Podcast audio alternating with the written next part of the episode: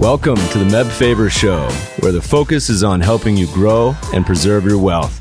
Join us as we discuss the craft of investing and uncover new and profitable ideas, all to help you grow wealthier and wiser. Better investing starts here.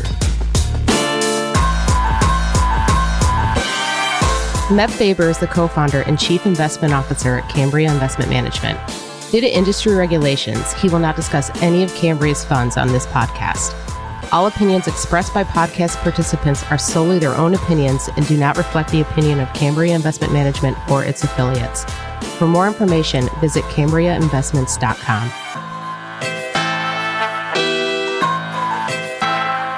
Welcome, podcast listeners. Today we have a special guest. He's the president and CIO of Merk Investments, author of the book Sustainable Wealth, and an all around good guy. Today, welcome, Axel Merk. Great to be with you. Axel, it's great to catch up again. We've interacted over the years and all sorts of different conferences and stuff. And, and you've got a pretty interesting background. I know starting Merk Investments and, and having grown it into a, a pretty successful advisory, but lots of other things, you know, marathon runner, pilot, now based out of San Francisco, got a handful of kids running around. Why don't you give us a quick kind of walkthrough of your background before we dive cannonball deep into uh, the world of investing? Sure, and I just signed up for another marathon this summer, so I can still brag about being a marathon runner. Now, signing up is the, the easy part. uh, which which one are you gonna do this summer? Actually, I'm gonna do the Santa Rosa one, which is a flat one. And the key thing about it is the flat ones. People are very competitive about it. I do it because my son wants to qualify for the Boston Marathon. I'm just tagging along. Usually, I do the more fun ones, like the Big Sur one, which has 22 hills in it. If you if you count the molehills as well. Um, and there, it's not about the speed. That said, the reason I do run and do exercise is so I can handle my business trips and uh, do this job because you've got to keep your sanity, you keep your mind off things, and the same, of course, uh, with uh, sometimes doing a few other fun things. And that maybe, if you want to hear a little bit of my background, I live in, in Palo Alto. I work in San Francisco, and I did a startup before it was fashionable to do startups, meaning I was a dropout out of a PhD program, and I'd always kind of combined the economics on finance side with the quantitative computer science side. And at some point, I had a fight with my professor that says, "We, how can you model?" Changing objective functions, meaning when, when the, the, the, problem you're trying to solve is changing all the time, and he had no sympathy for that, and saying, well, you just changed the formula. And uh, eventually I decided that if you're not a genius, I better move on. And I had started managing some friends' money in college, structured that as a business while as a PhD student, as indicated, never finished the PhD. eventually, I I went into the mutual fund business, and part of the reason we did that, I actually most people know me as a currency guy. We actually do kind of everything. Um, global macro these days we're known for, but the reason we veered into these other areas is because in the second part of the 90s, quote unquote, everything went higher. Something that is a completely new theme to anybody who's listening today, I suppose. And we wanted diversification, and around 2000, we didn't find anything anymore. So we went to more cash management, global cash management, precious metals management. And through that, our emphasis on currencies has evolved because that's the one area where one can generate uncorrelated returns. And then we've gotten more sophisticated into long short currencies. We do deep dives into central banks. And through that, of course, we generate a lot of ideas, and that's why we comment about everything and anything in global markets.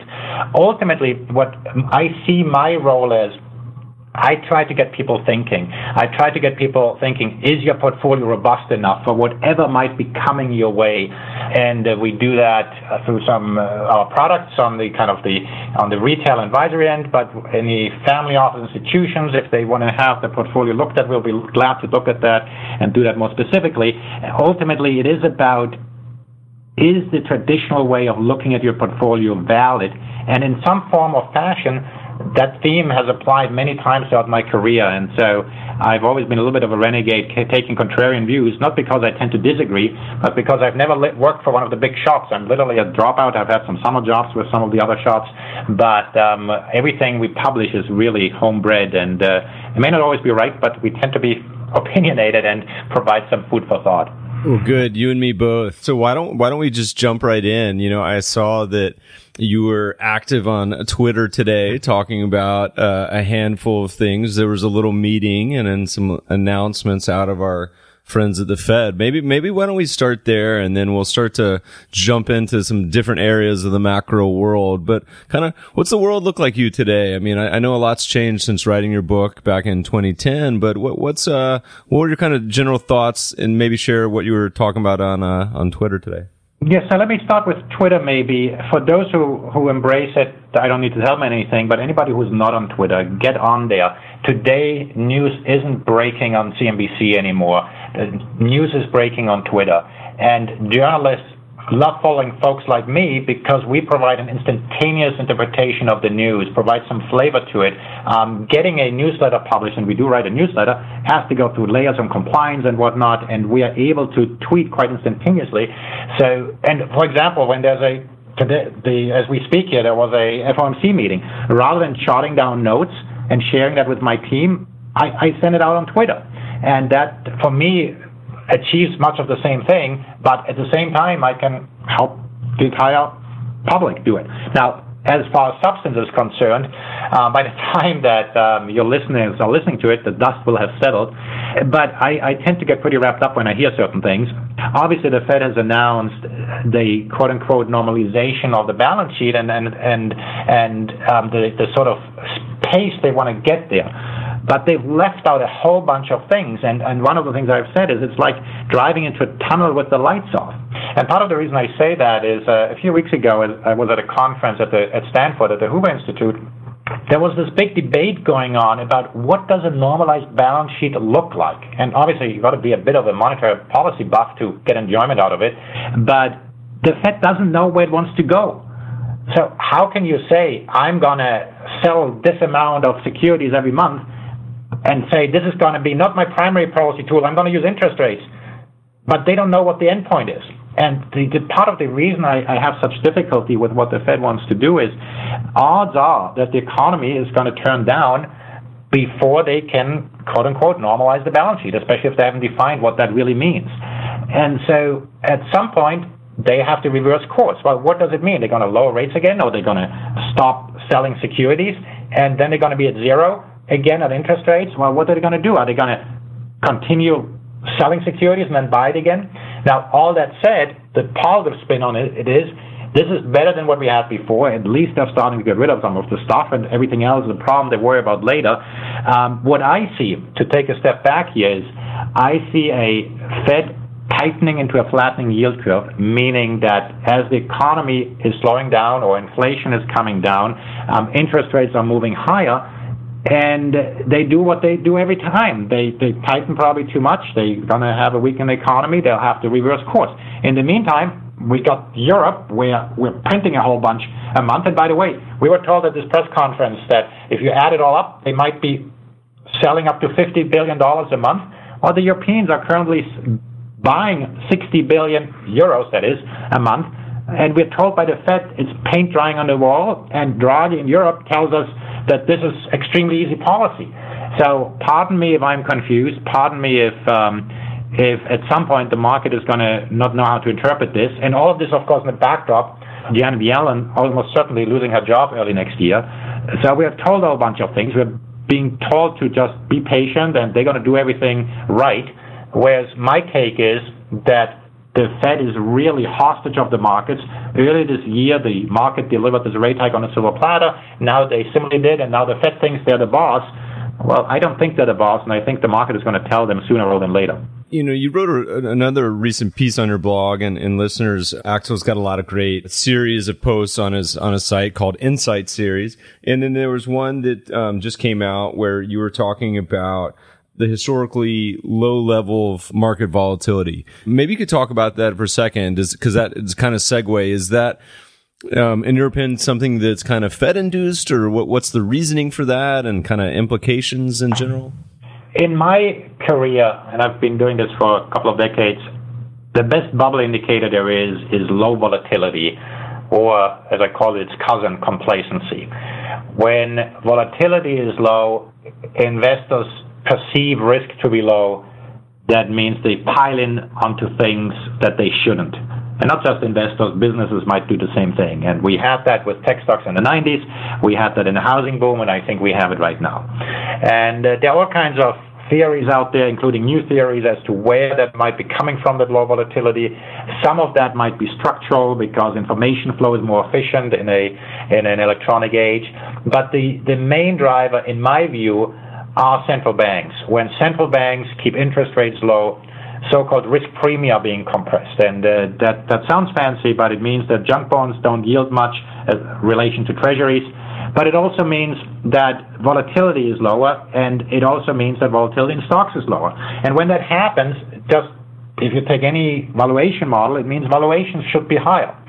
And so volatility is being compressed by central banks. and the summer, when uh, the Fed started its had its big taper tantrum, it was uh, like uh, like the, the, the pressure cooker getting its um, its lid raised. And uh, right now, it seems to some people that there isn't so much pressure, but I would dispute that. I think there's plenty of pressure around. And uh, one example where you don't see the pressure, maybe China, for example, and we can talk about China later, where the, the government is trying to make it appear everything is fine. And so similarly, um, we have elevated valuations in just about any asset class in the U.S. and in many markets around the world. And the key driver here is, is central banks keeping that lower. And as the Fed is now trying to normalize its balance sheet, I have no doubt that risk premia have to rise. That means you have a, that also means though that asset prices have to come down everything else equal. Now, if you tell me that earnings are going to shoot through the roof, or there may be some other reasons why asset prices should be so much higher, that may be the case. Um, that that that can still happen.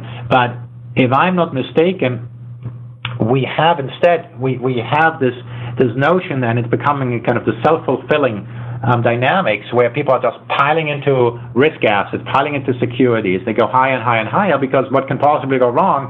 Asset prices never go down again. You buy the dips, and a lot of that has been induced by central banks. The unwinding of that is going to be, at the very least, let's put it in quotes, interesting. So, you know, let's maybe kind of segue a little bit into, you talked a little bit about equities and how you mentioned that equities in the U.S. are, are a little expensive and, and we talk a lot. I mean, we actually posted a chart on Twitter today on, on price to cash flow of U.S. stocks and it's a, it's a Leuthold chart. So going back to the, I believe the seventies, but you know, historically pretty high, but like most valuation charts. So what, what do you see really as the opportunity set in equities? Is it the entire globe is expensive? Do you see pockets that are more interesting? What's kind of the framework and, and, and lens that you look at equities in general?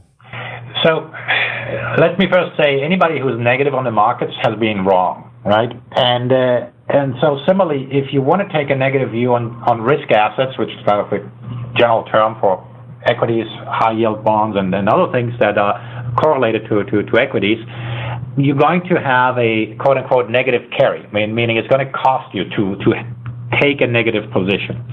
Now, my view is negative. So, how do I express that? I've decided that it is just too expensive to continue to be negative and you're just going to lose, lose, lose, lose. And yes, one of these days you might be right. But instead, I think the more productive approach is to say, well, if equities are expensive, and if that that I'd call it the bubble is widely spread, then you want to be in something that isn't correlated to that. And there are different ways of doing it. We can talk about some in, in, in the short term, but sticking in, within the equity space, you probably want to do it in the long short space. And let me put ahead, this isn't specific investment advice, and anything you do short, you can of course lose your shirt quite quickly, and you can be wrong on both legs of this. But the short of it is that I happen to think that the U.S. markets, in particular the high-tech market, is very, very overvalued, and at the same time there are some pockets elsewhere in the world that I happen to think are valuable. And so what you can do is you can take a long short position. You can you can buy some markets in the rest of the world and and take out as much of your equity risk as as you as you can. Now, for me personally, I try to have a slight negative bias, and uh, and so net I'm slightly negative, but I don't want to be carrying through the nose. And so to to make this a little bit less abstract, everybody says that Europe is a big mess. Um, a lot of people have said France is a big mess. Well, I happen to think, and I said this before Macron was elected and uh, is is winning with what appears to be a landslide victory. As we tape this, the second round of the French elections hasn't happened yet. But my view was that the French are ready for reform. And by the way, I thought even if Le Pen were to win um, he probably couldn't do as much harm as some people feared.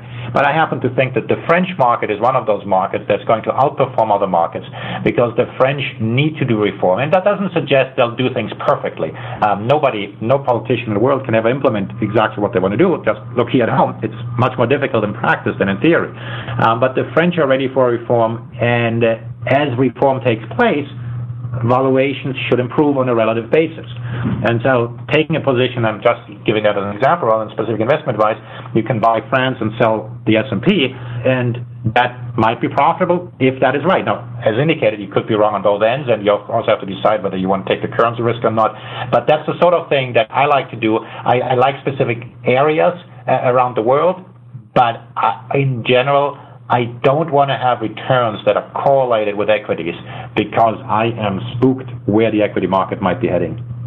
Yeah, and one of the challenges that you've touched on is that you know a lot of people ask us because we've been talking about this for a long time, where we say foreign markets are a lot cheaper than the U.S. and and certain ones are certainly much cheaper, um, and some are you know on the expensive side. There's a whole spectrum, and so you know, people always say, you know, why wouldn't you just do a long short or a market neutral? And Axel touched on it, I think, pretty accurately is the sense that the world, particularly with valuation, plays out over such a long time frame. And, you know, in any given year, certainly we've seen in the late 90s, you know, the uh, US stocks hit a long term valuation ratio of 45. So even though they're expensive at 30 now, they still could go much higher. Um, and it's always the challenge. Now, we certainly agree with you in that in uh, a couple years ago, until like right around 2015 and, and even more so the summer of probably 2016, we saw uh, the world kind of shift to for foreign equities performing much better than the U.S. has, and and that's continued. Even though the U.S. is still going up, a, a lot of the foreign shares are doing better. Um, you mentioned China briefly. Why why don't we um, talk a little bit about that? There's a lot, a few of our prior guests have uh, talked quite a bit about China, and people seem to have a lot of interest and a lot of disagreement. What's what's kind of your thesis on China, and what what how do you see uh, that part of the world? Sure. Let me just round up the, the previous thought you had to, to complete that. I, I agree with what you say. I'd just like to add that in addition, no matter what analysis you do, be aware that correlations are not stable. And so you have this wonderful model that as your US market moves X percent, the French market is going to move this, or whatever it is that you might be comparing, and uh, or in the currency space, or this or that, or take the best carry trade in the world. Well, these sort of correlations are morphing, and uh, it is something to be keenly aware, especially if one does something more sophisticated than than just being plain buy and hold and any any anything. And it comes hugely into effect when you when you a when you when you do any sort of back testing of any strategy, even a simple equity strategy, or or in terms of risk management as well. And and so bridging that to China, uh, China superficially looks fine, and everybody tells you everything is good. And indeed, until I have to look it up, I think about two years ago, we were actually positive on China um, when others had already turned negative. We used to have a a mutual fund that was de facto a play on a rising renminbi when others were already saying, "Oh my God, you got to you got to short it," and and our timing was actually not not so bad. We then shut it down because I didn't believe in the product anymore, and then we wanted to short the renminbi, and I didn't feel comfortable shorting renminbi myself while while having it long in a mutual fund. But the reason why we used to be positive, and I used to be positive on the on China, was because I thought you can fix China, and the biggest problem I see in China is that for small and medium-sized enterprises, there is no market-based efficient access to credit. Um, a, the, the state-owned enterprises have abundant access to credit, but if you're a small or medium-sized enterprise, you have to go to a loan shark. And if the banks learn to provide credit more efficiently to a small and medium-sized enterprise, I believe you could have an entrepreneurial boom. You just would need to have some propaganda of the government that they should invest in themselves, and you can do a lot of things. One of the reasons the Chinese are chasing any one investment at any one time, be that real estate, be that Bitcoin, be that gold, be that something else, is because they don't have many investment choices. And of course, then they try to take the money out of the country. And, and if you allow the market to mature, that would be good. And until the until the IMF said the Chinese should be allowed into the SDR, into the special drawing rights, they, they suddenly started to promise reform after reform after reform. But ever since they got the, the kind of the nod of approval, they've backpedaled on a lot of these reforms. In the meantime, of course, they have done all the things that I'm sure others of other guests of yours have pointed out. They have had this breathtaking credit growth, doing it the old-fashioned way. And part of the reason they do that is because the, the Congress in China has probably more billionaires than the Trump administration. The vested interests in China are just so strong that it's so difficult to institute reforms. And in the meantime, it's bursting at its seams. Uh, and, and so you can only do that for a certain amount of time. At some point, something has to give. Um, we happen to think that one of the key values is then going to be the currency. And so these days, we're negative on the currency, but it's, it's one of these things. There's a negative carry. As I look at on my, my Bloomberg, the, the negative carry on the 12 month offshore forward is, a, is about 3%. Um, so that's currently comparatively cheap. But it's going to cost you. And the question is, how long do you have to wait until that sort of thing is going to come to fruition? And is the currency going to weaken? And by the way, the European Central Bank just announced that uh, of the, of, since the beginning of the year, um, they sold about uh, 500 million euros worth of dollars to buy renminbi to diversify their own foreign currency reserves. And so, uh, and that's of course not a huge amount in the scheme of the foreign exchange markets, uh, but a bubble never bursts when you think it will. I happen to think that if you want to be looking at the one risk event that's out there that's uh, that's going to get people's attention, China is certainly at the very top of the list. Um, but at the same time, nobody knows when exactly that, that risk event is going to going to smack you in the face. China's been an interesting example over the past couple of decades of, you know, pretty um, interesting kind of boom and, and bust sort of uh, behavior, and particularly even in the U.S. You know, I know you and I both attend or and participate in a lot of institutional conferences, and even our institutional friends aren't um, immune from kind of this excitement and, and cycles of interest. I remember back in the mid 2000s you know, everyone interested in the BRICS and everything. And, in China's market just, you know, such huge swings and, um, has, at least on the equity side, been, um, you know, pretty interesting over the past few years. It'll be fun to watch, uh, over the next decade to see how it develops. You know, you, you mentioned a couple times, the topic of currencies. And I know this is an area of particular interest for both you and I and an area of extreme confusion, I think, for most investors. And so, um, podcast listeners, Axel's site has a lot of great educational info on currencies, but why don't you talk a little bit about currencies and your framework for thinking about them? And even just kind of start from the beginning and then we can kind of get into currency investing strategies and what works what might not work. But but talk, why don't you just uh, start there and g- give us a little insight into to how Merk and, and everyone uh, at your crew thinks about the currencies well, the first thing, uh, what I'm going to tell you applies to every market, not just to currencies. The first thing is that it would be good for people to be humble because in the end, we all cook with salt, and all the smart kids were wrong in 2008. Sure, we were one of the few warning about it, but that doesn't mean we got all the details right. And uh, a lot of people just don't trust the smart kids anymore because they have been wrong. And by the way, passive management and doing nothing, throwing darts is more profitable anyway. Now, that said, you can approach the currency space like any other space. You can do fundamental analysis, you can do technical analysis, just like in the equity space. Just because they're good earnings doesn't mean the company goes up. Now, a lot of people don't look at currencies every day and don't study them in depth. And so the difference to other markets is that people tend to believe what they see written by a journalist. Now, if you take journalism, what the journalists do, and, and I talk a lot to journalists, and I greatly respect them, but they got to write a story based on the day's move. If you have a central bank meeting, say the ECB is meeting, and the euro, let's have it go up, well, they're going to find a quote that justifies why the euro went up that day. Is that really the reason? Uh, and, and, and so what we try to do is we actually come from it from, from completely different directions. We come from it from both the qualitative side and the quantitative side. And uh, on the and I mentioned to you in the introduction that I kind of have this, this computer science background. So I used to be all gang ho about quantitative analysis, and then I discovered many of the weaknesses, become very qualitative, and these days I'm trying to embrace kind of both sides. So on the on the qualitative side, we do deep dives into central banks. So we try to. One of the views we have is that um, in most of the developed world, we've made promises that we can't keep. So we have to somehow pedal back on the promises we've made on, on entitlements. And depending on the culture on different countries, that's going to take different dynamics. So in the US, we've got a great printing press. We don't need to worry about it, at least for a while. Um, the Germans love austerity. And so that creates other sort of dynamics in different countries. And uh, and obviously, when you have a Draghi as the head of the European Central Bank, it's going to be different than if you were to have a German as the head of the central bank, as Merkel is saying, the next central bank president in Europe has to be a German, right? And, and so then it's going to create a different flavor. Abenomics creates a different flavor. There are lots of myths out there in the, in the currency space. So one of them is that you need to have economic growth to have a strong currency. And it's because it's written in the paper, it has to be right.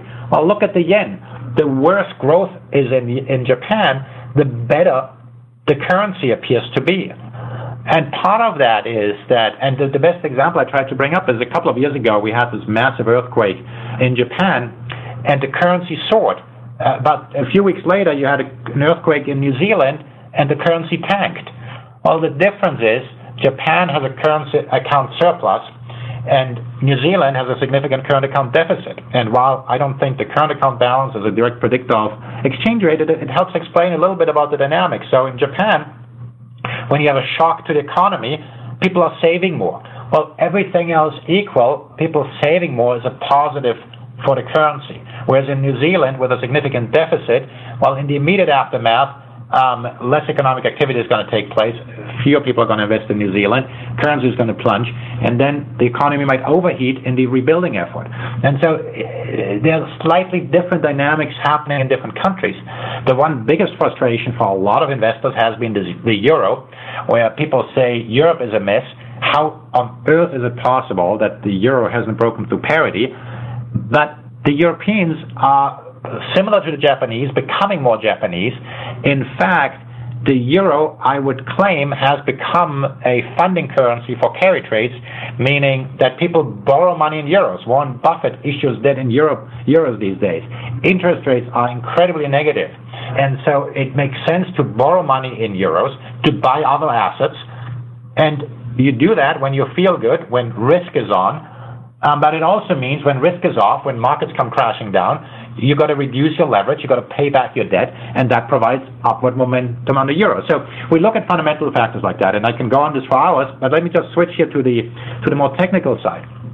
One thing that's unique about the currency space is that you have a lot of profit participants a lot of market participants that are not profit maximizers, meaning you have corporate hedgers, that you have in the commodity space as well. But you have central banks as well, very active. You have tourists that use their credit card abroad. If, when you're a tourist using your credit card abroad, you're not a profit maximizer. Otherwise, you would be paying the 3% fee you have to pay to your credit card company. And so, when if you differentiate between those guys and the pros, and with pros, I, I, I consider the folks in the options market, for example. We think, and we've written a white paper about it, that there is an information advantage that that the that the option writers have. They if you want to buy insurance against a decline, you go to the options writer. And so you can see how much they charge for insurance, just like you can look at the options market in other spaces as well. And one of the things you can do, for example, is you can see how fear is moving around the world when there's a shock. And you can devise actually a strategy on that. So there are some unique opportunities on that, that, that you use risk sentiment indicators on that.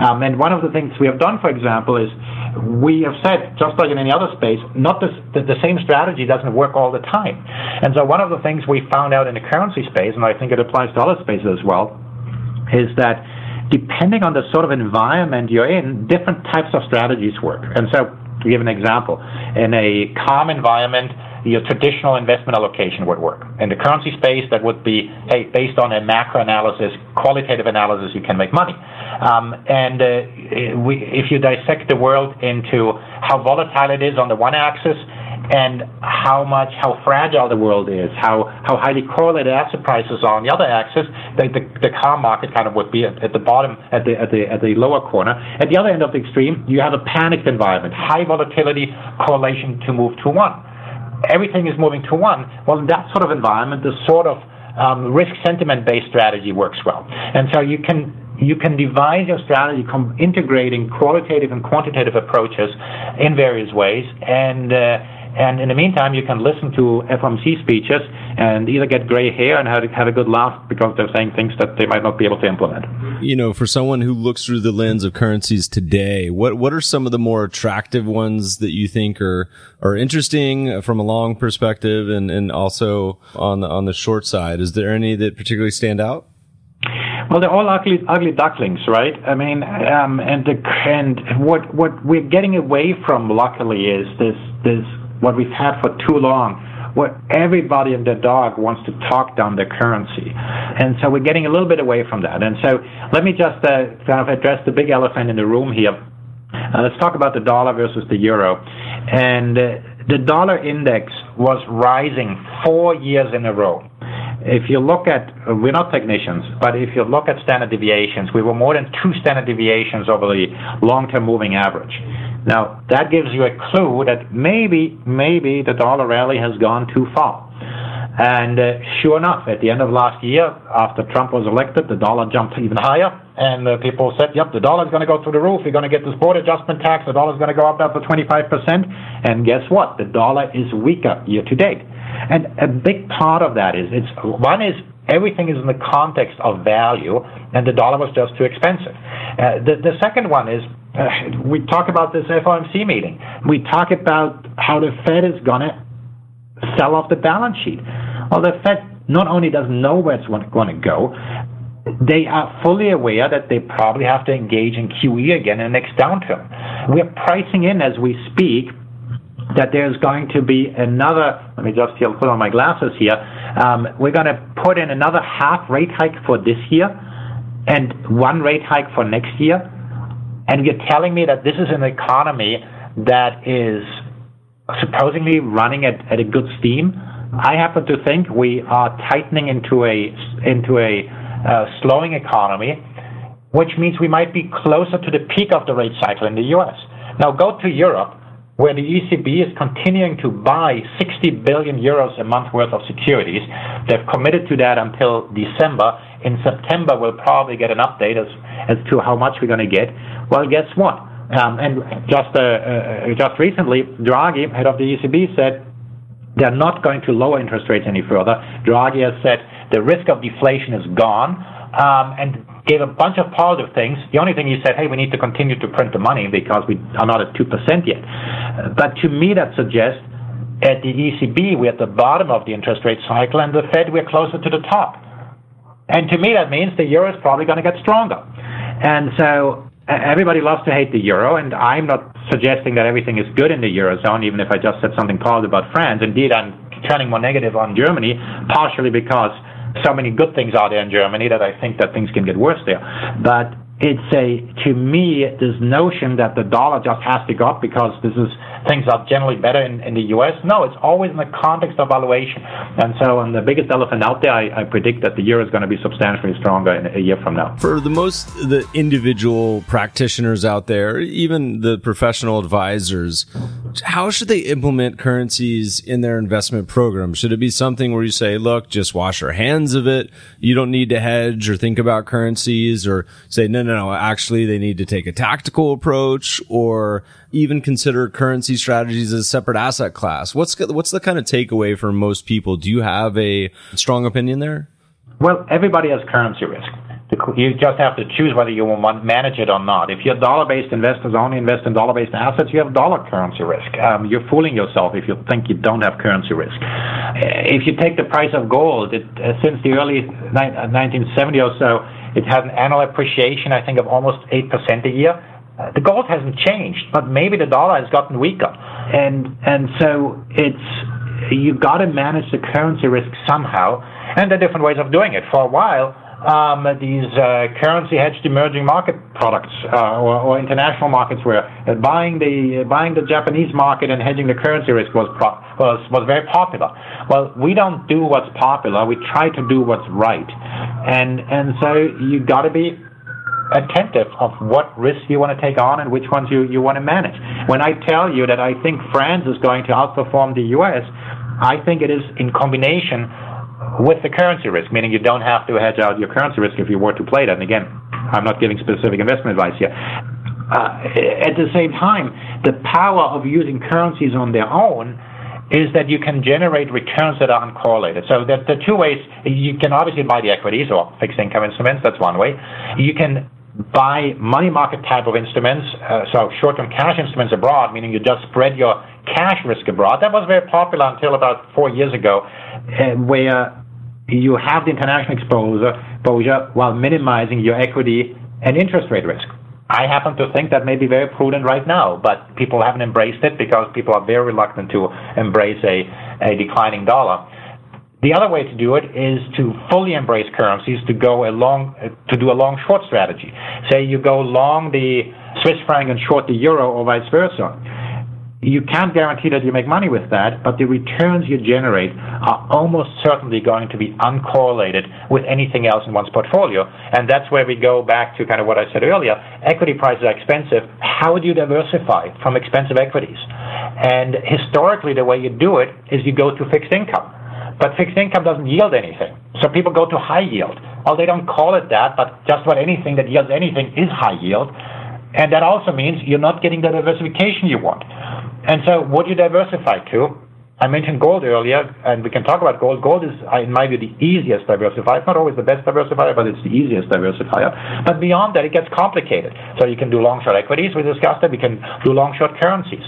And so my view is that as an investor, rather than saying, hey, you should look at this this product or touting my own products um, that we might have, you really have to have a fresh look at your portfolio in the current environment. Have you been taking chips off the table? If so, have you done something prudent uncorrelated with it? And I am almost certain that the majority of your listeners has not done that. And the reason I allege that is because if you have any professional manager assets right away, unless you embrace alternatives as a huge portion of your portfolio, odds are that you have been lagging the S&P 500 on the upside, and when the market has had corrections, the few we've had, you've still lost money for your clients. Um, and that means that those advisors, and we know a bunch of them, have lost investors because there's somebody else in there that says, "Hey, have you just had you just been buying securities and look at my track record since the spring of 2009? Hey, it cannot possibly go wrong." Those folks who are prudent have been losing assets, and so it takes somebody who really it, it takes more of an endowment model to their investment portfolio and saying, hey, I'm allocating actually a very small portion of my portfolio to equities. And then the entire rest of it, I try to do something that has a low correlation.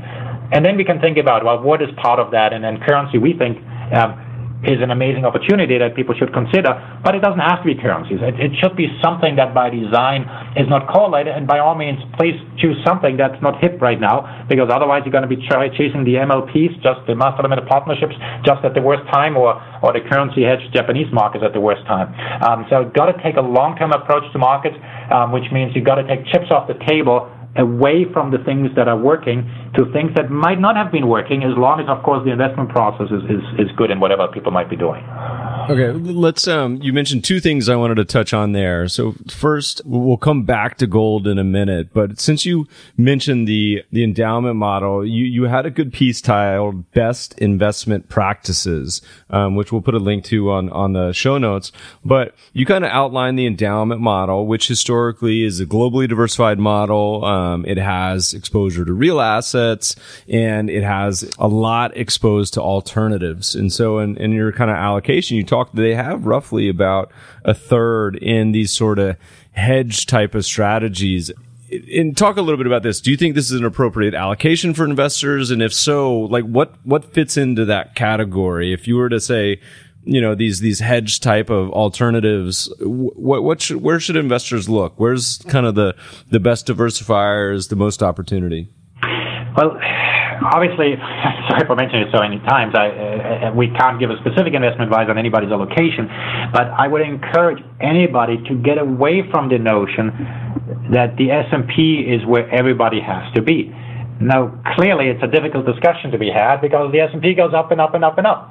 Uh, the problem is, of course, what can go up can go down, and uh, but when things have gone up for so many years and you can buy the dips and everything goes up whenever that happens, you think, oh my God, I just have to be there. And let me just give the example here of 2008. some people are telling folks at the end of 2008, you should double down and buy the dip. And I said that might be completely irresponsible. Now, clearly, it might have been a good time to do that. But the reason I say that is that I have absolutely no problem if somebody on the way up has taken chips off the table and then has money to invest when things are bad. But what happens in practice is that you, you tend to pile in into what's working. You go up all the way. You're overexposed to risk assets. Then the market crashes. You lose half of your net worth. You cannot tell me that you should increase the riskiness of your portfolio when you've just lost half of your assets. Um, and so that happens, unfortunately, in practice. Now, if you're somebody that diligently takes chips off the table and tell people, hey, yeah, I'm increasing my cash bucket. And by the way, holding cash is not a bad investment choice. And then if the market comes down, I put a little bit more to work, and as it comes down more, that that's fine. But if you if you say, all right, maybe central banks are going to distort asset prices for for much longer because ultimately this is not a sustainable system, and so then you got to think about, well, how am I going to navigate this? And it is not about kind of chasing returns.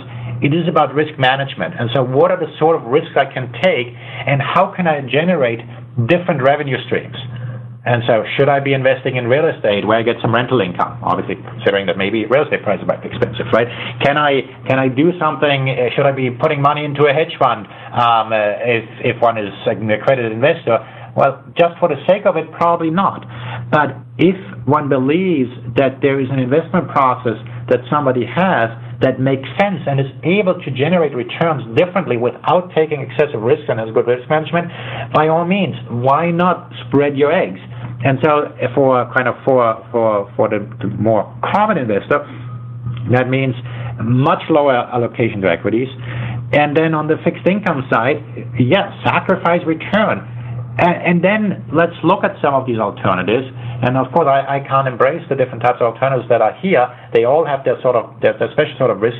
But the, the challenge here is you've got to do your homework on the investment process much more so than on the historical return. And the reason I say that is that um, if you a lot of the, the, the, the strategies that are actively managed have had problems when risk premia are compressed. That means the dispersion of risk is, is compressed. And that means active management has a difficult time of navigating. But if we're now going to an era where where the central bank is selling off its balance sheet, that means fear might be coming back to the market. The, the risk premium are going to be rising. That means active management is going to be profitable again. And so I would not hesitate to allocate to active managers in that sort of environment. Now, in practice, I can tell you what's going to happen. Um, uh, people are going to continue to buy the dips. They're going to be extremely reluctant to do anything. And then let the market really have some carnage. At the end of that carnage, people will start looking at active managers again. I think the time to evaluate active managers no matter who it is, is now. And it's not going to be easy because the returns are going to be lackluster. Um, and so you really have to kind of shake it and, and see um, whether these guys, uh, whoever you evaluate, is um, has a decent investment process. We actually just mentioned on the last podcast, we were talking about $17 million fintech ideas. And we put in parentheses terrible because um, I was I was admitting that some were probably awful, but one of the ideas I'd love to see is um, a research boutique or a handful of people writing a little more about public liquid alternative funds, whether it be mutual funds or ETFs, to really give a lot of the investors out there a deep dive into the products and structures and everything else, because it is a challenge to to keep up with all the products and managers and what's going on. So, listeners, if you're listening, that's a, that seems like a good business idea. Axel, I want to talk on uh, touch on a couple more things things before we have to wind down. Let's get back to gold. So, uh, you know, Axel's got had, had launched a successful gold ETF um, that uh, we probably can't talk much about, but it's one of the more unique funds out there, and that you can actually take physical delivery uh, which is really cool. But but why don't you talk to us a little bit about gold? You know, is it do you see it as a strategic part of it should be a strategic part of everyone's portfolio? Is there a way you can value it? Is there uh, are you particularly bullish or bearish or nothingness on it right now? Give us give us your kind of broad broad overview. Mm, yeah, so earlier I, indicated gold may be the easiest diversifier. And the reason I say that, there are kind of two criteria you want to have when you diversify, add something to your portfolio or consider replacing something. You want to have a positive return expectation and you want to have a low correlation. And the correlation part is, reasonably straightforward. In the long run, the if you take the monthly returns of, of gold, the correlation to the S&P since 1970 is just about zero. Um, it's very low if you take daily correlation and whatnot. Um, but the price of gold on a daily basis, there may be periods, I indicated earlier, correlations are morphing. Sometimes it moves with risk assets, sometimes against it. And so you don't always get diversification, and it can be caught up in a mania. Um, and so it's, a, it's an okay diversifier. I like it a lot. But if you want to have kind of the the, the by design diversify, you've got to get to more complex strategies like a long short strategy of, of any sort. On the return side, people look at the historic returns of gold and say, oh yeah, that's good, but what about tomorrow? How can this thing that is just a brick, a non-productive asset, have a positive return? And of course, and then if you show that it has a good positive return over a, a longer period, and say, yeah, that's only an indication it might be overvalued. Well, my take on it is is is more that the the biggest competitive role is is cash that pays a real rate of return. And so, if you think that you're going to get compensated holding cash and be able to preserve the real purchasing power of your cash, and then cash is going to win and, and gold is going to decline. And of course, not on a daily basis, maybe, but that's kind of the medium term outlook. And if I look at I mentioned earlier that much of the developed world, I happen to think we have a problem with entitlements. We have made too many promises, and uh, we cannot pay them back. And so, unless we do a few different things, and in the U.S., I happen to think we are going to address those sort of challenges by debasing the purchasing power of the dollar. I do not see how in a decade from now we can have positive real interest rates. And so, uh, from that point of view, I don't really care so much about what rates are going to be today or tomorrow. I just see the path. I see that the path that the Fed is proposing is not credible. I, at least they got the appearance of a path right now, but I think they have to do a U-turn. Um, and so I don't think real interest rates can move substantially higher. So from that point of view, I think, yep, gold from a diversification point of view might work, and then from a return point of view might work as well. If you put it in the context of other asset prices, if you believe that, quote unquote, almost everything is expensive, well, where do you go?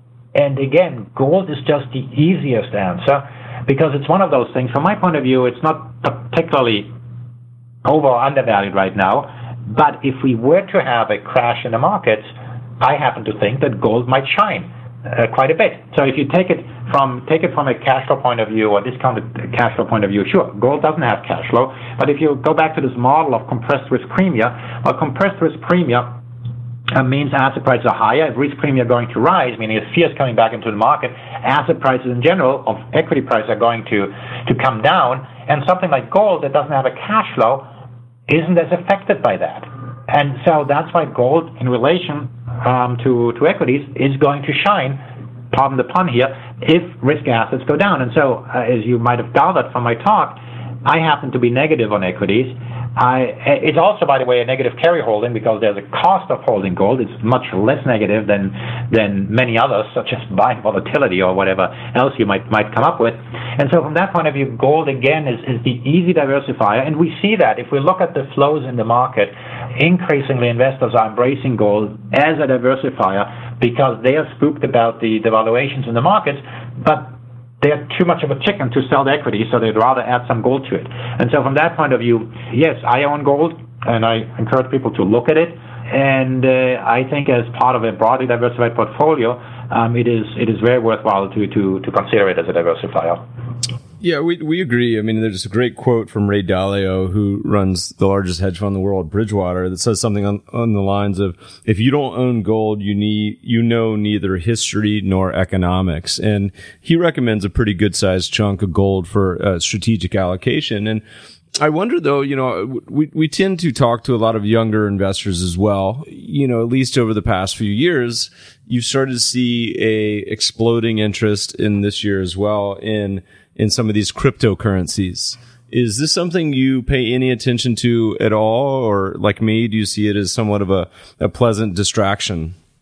Well, I have to pay attention to it because I keep getting asked about it and keep getting phone calls about it. I, I have a computer science degree. In the 80s, a Polish student explained to me public key cryptography. I'm um, I was born in Germany, so I, I was a foreigner as well, and uh, and so I've kept a strong interest in all things encryption throughout my life, and I've been approached by venture capitalists, lawyers, others.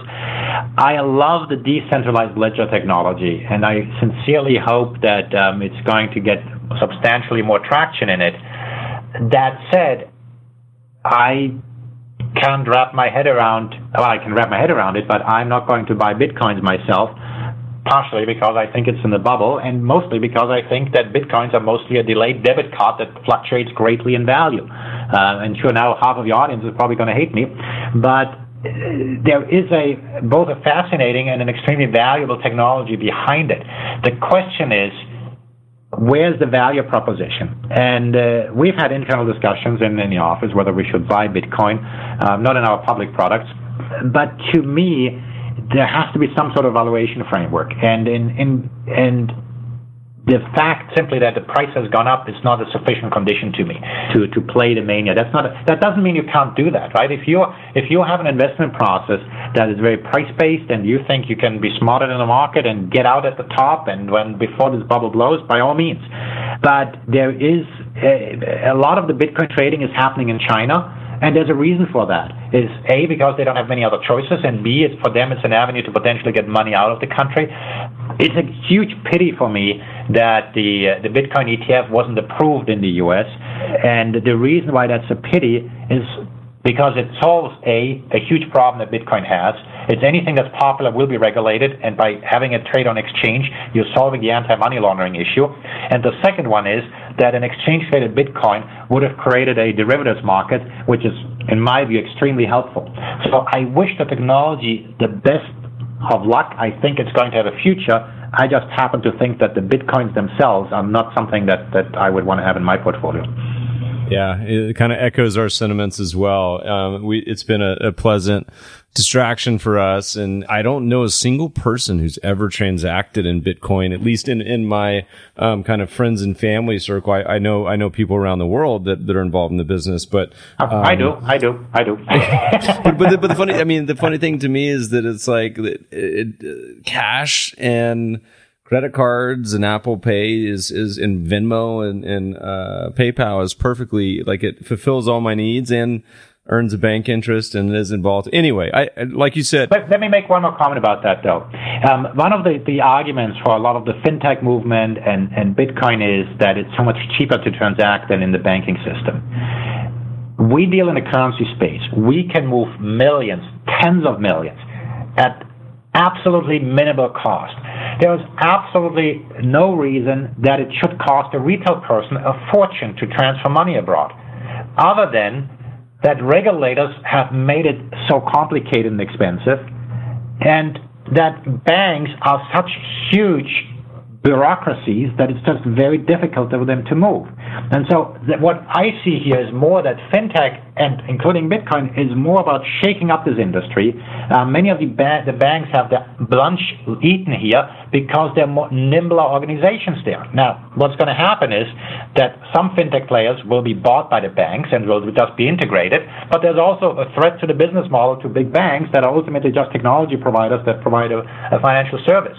Um, and so at the same time, if Bitcoin or any other related technology is going to get extremely popular, guess what? The regulators will pile in and also going to make it very expensive.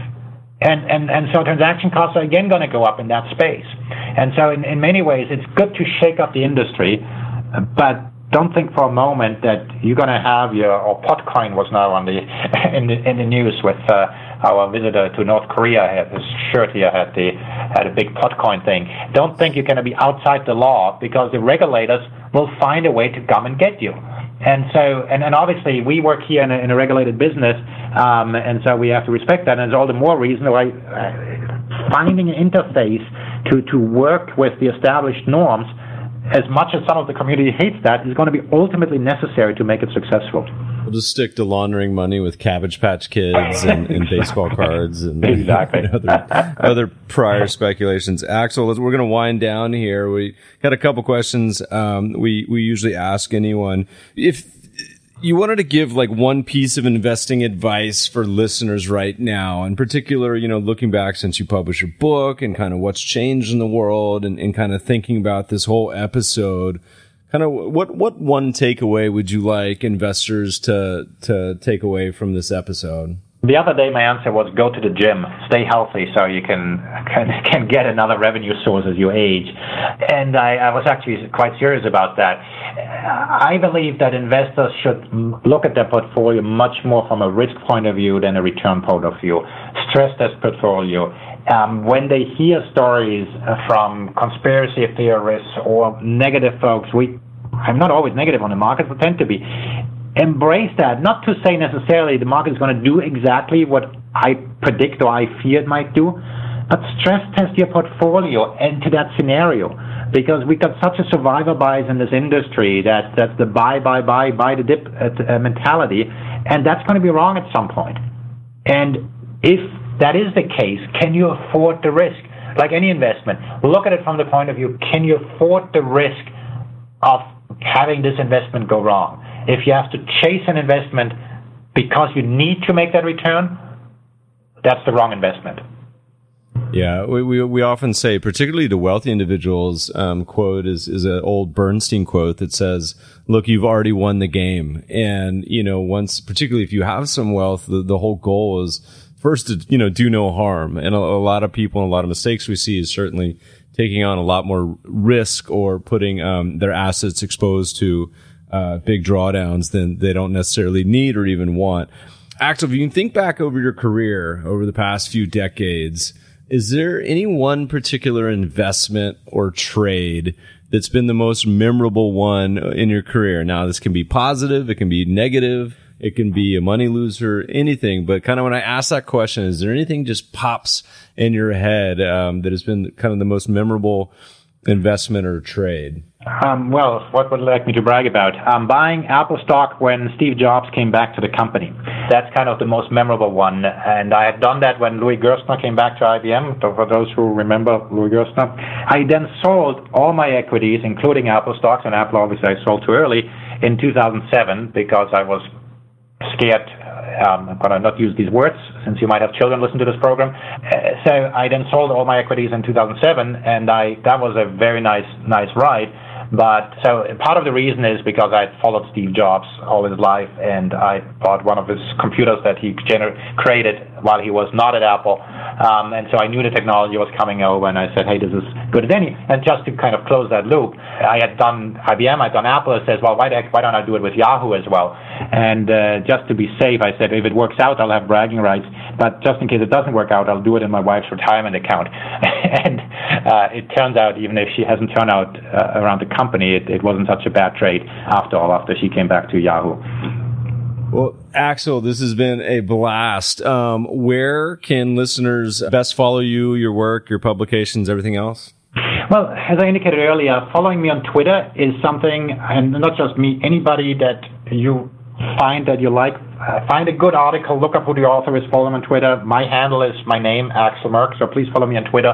We do have a newsletter on our website a, a free one, merkinvestments.com, and look around there what else we do. If uh, we, we got some products, and then if you are a family office or institution, we'll be glad to stress test your portfolio. But um, following me on Twitter is, is, is really a, an excellent start if you want to be in touch. Be aware if there is an ECB or Fed meeting, I'll tweet a lot, and otherwise I don't tweet much. But um, I'll, I'll, that's the best way to get really an instantaneous interpretation of what's happening in the markets.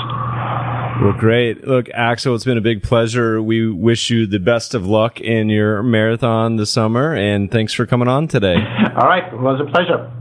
Listeners, thanks for taking the time to listen. We always welcome feedback and questions for the mailbag at feedback at the mebfabershow.com. As a reminder, you can always find the show notes. Uh, we'll post links to some of Axel's papers, and other charts we mention and other episodes at mebfaber.com forward slash podcasts. You can always subscribe to the show on iTunes. Actually, now it's called Apple Podcasts. And if you're enjoying the show, please leave a review. Thanks for listening, friends, and good investing.